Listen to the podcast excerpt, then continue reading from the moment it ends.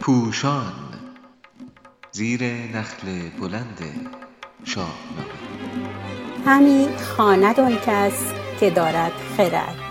شماره 19 سامانه کارآمد خبری. چاپ شده در روزنامه اعتماد در تاریخ 13 آذر 98 نویسنده علیرضا قراباقی گوینده ناهید اردشیرزاده موسیقی سمفونی شماره پنج بتوون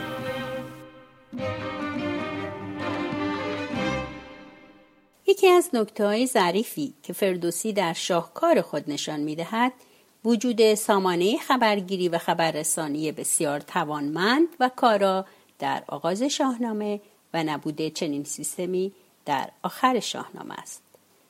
فردوسی نشان می دهد که در ایران کهن ستاره شناسی و پیشگویی آینده بر پایه حرکت ستارگان شیوهی برای اقناع جامعه و یا روحیه دادن به مردم و سپایان بوده است. ولی در عمل کارها بر پایه به دست آوردن بسیار دقیق خبرها و رساندن شتابان آن به مقام تصمیم گیرنده انجام می شده است. چیزی که گستردگی چشم و گوش شاه و چاپار کارآمد دوران اخامنشیان را به یاد می آورد. ولی هرچه به پایان دوران ساسانیان نزدیک می شویم بیخبری از جهان و اطرافیان و تکیه بر رمل و استرلاب و پیشگویی ستاره شناسان بیشتر می شود و این بیت انتقادی دیباچی شاهنامه را به یاد می آورد که گیتی به آغاز چون داشتند که ایدون به ما خار بگذاشتند. در زمان یزدگرد عمر خلیفه دوم سپاه سعد وقاص را به جنگ ایران میفرستد. یزدگرد بر این باور است که انوشیروان دیده بود این به خواب که از این تخت بپراگند رنگ آب ولی رستم فرخزاد را به رویارویی سعد میفرستد. رستم فرخزاد پس از مدتی جنگ روحیه خود را از دست می دهد. همی گفت که این رزم را روی نیست ره آب شاهان بدین جوی نیست. بیاورد سلاب و اختر گرفت. ز روز بلا دست بر سر گرفت.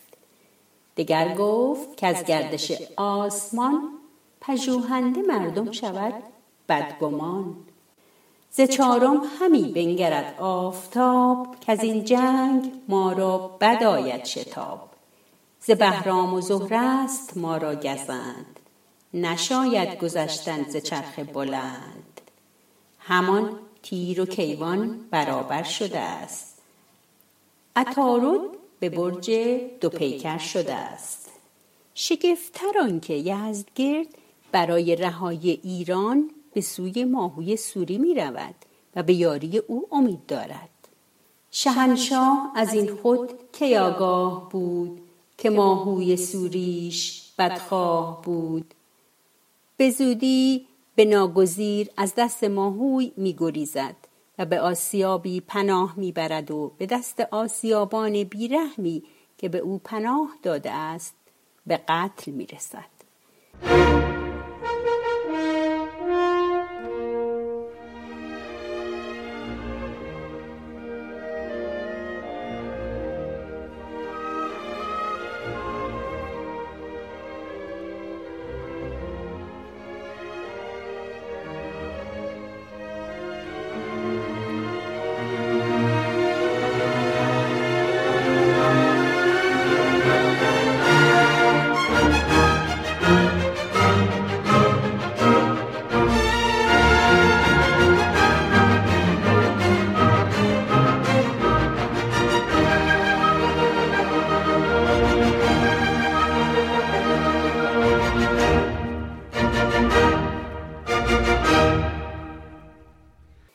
ولی آغاز شاهنامه حال هوای دیگری دارد.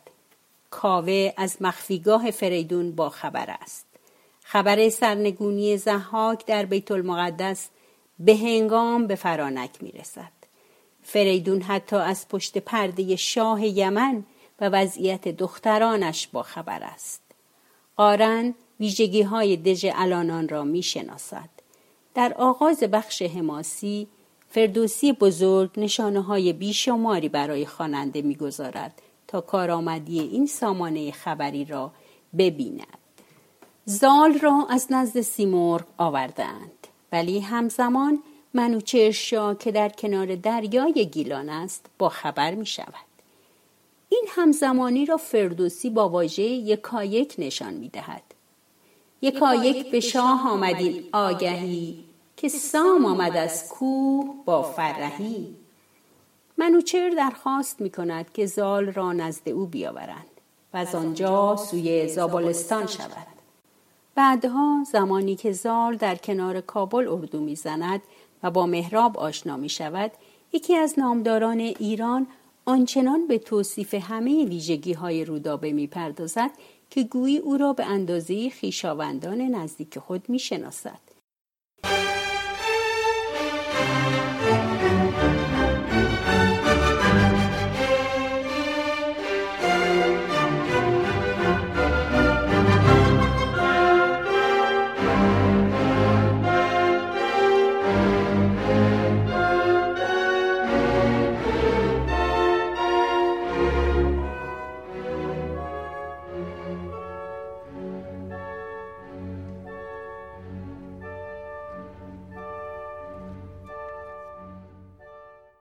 بیت های پس از دیدار زال و رودابه نکته ظریفی دارد.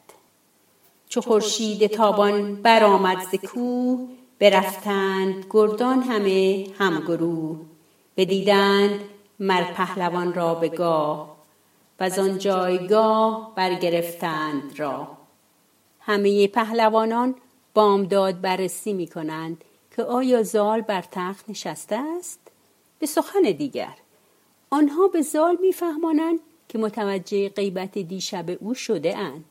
برای همین پس از رفتنشان زال دوباره و بیدرنگ همه بزرگان را فرا می‌خواند و راز خود را آشکار می کند.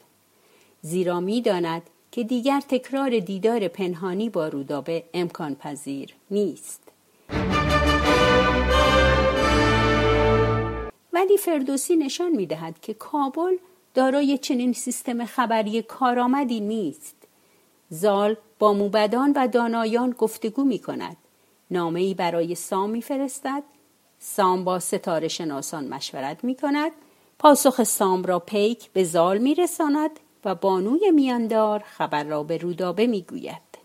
تازه اون زمان است که سیندوخ به صورت اتفاقی و نه سازماندهی شده از راز دو دل داده با خبر می شود.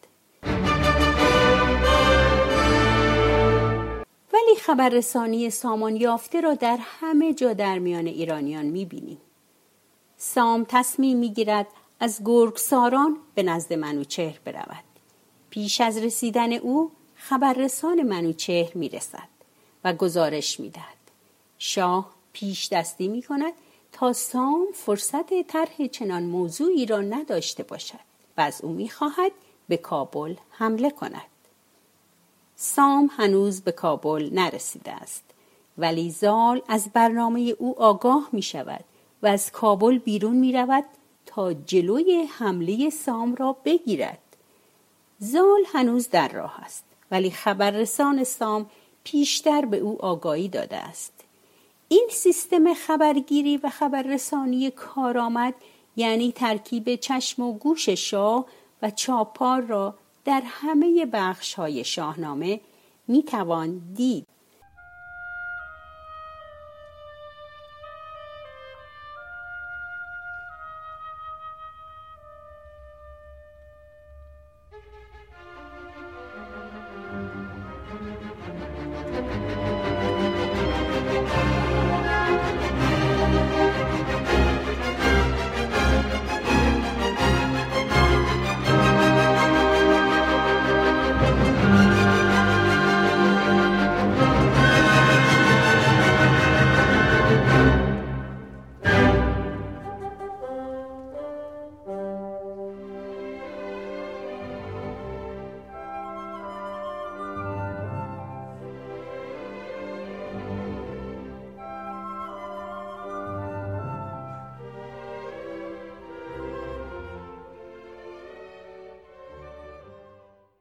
در مورد ستاره شناسی نیز برخلاف روش خرافی پایان دوره ساسانیان می‌بینیم که زال موبدان را فرا می‌خواند ولی به آنها میفهماند که داوری آنان یا راز ستاره ها درباره درستی و نادرستی پیوند با رودابه را نمی‌خواهد بلکه در پی پیشنهاد عملی برای سر و سامان گرفتن این پیوند است.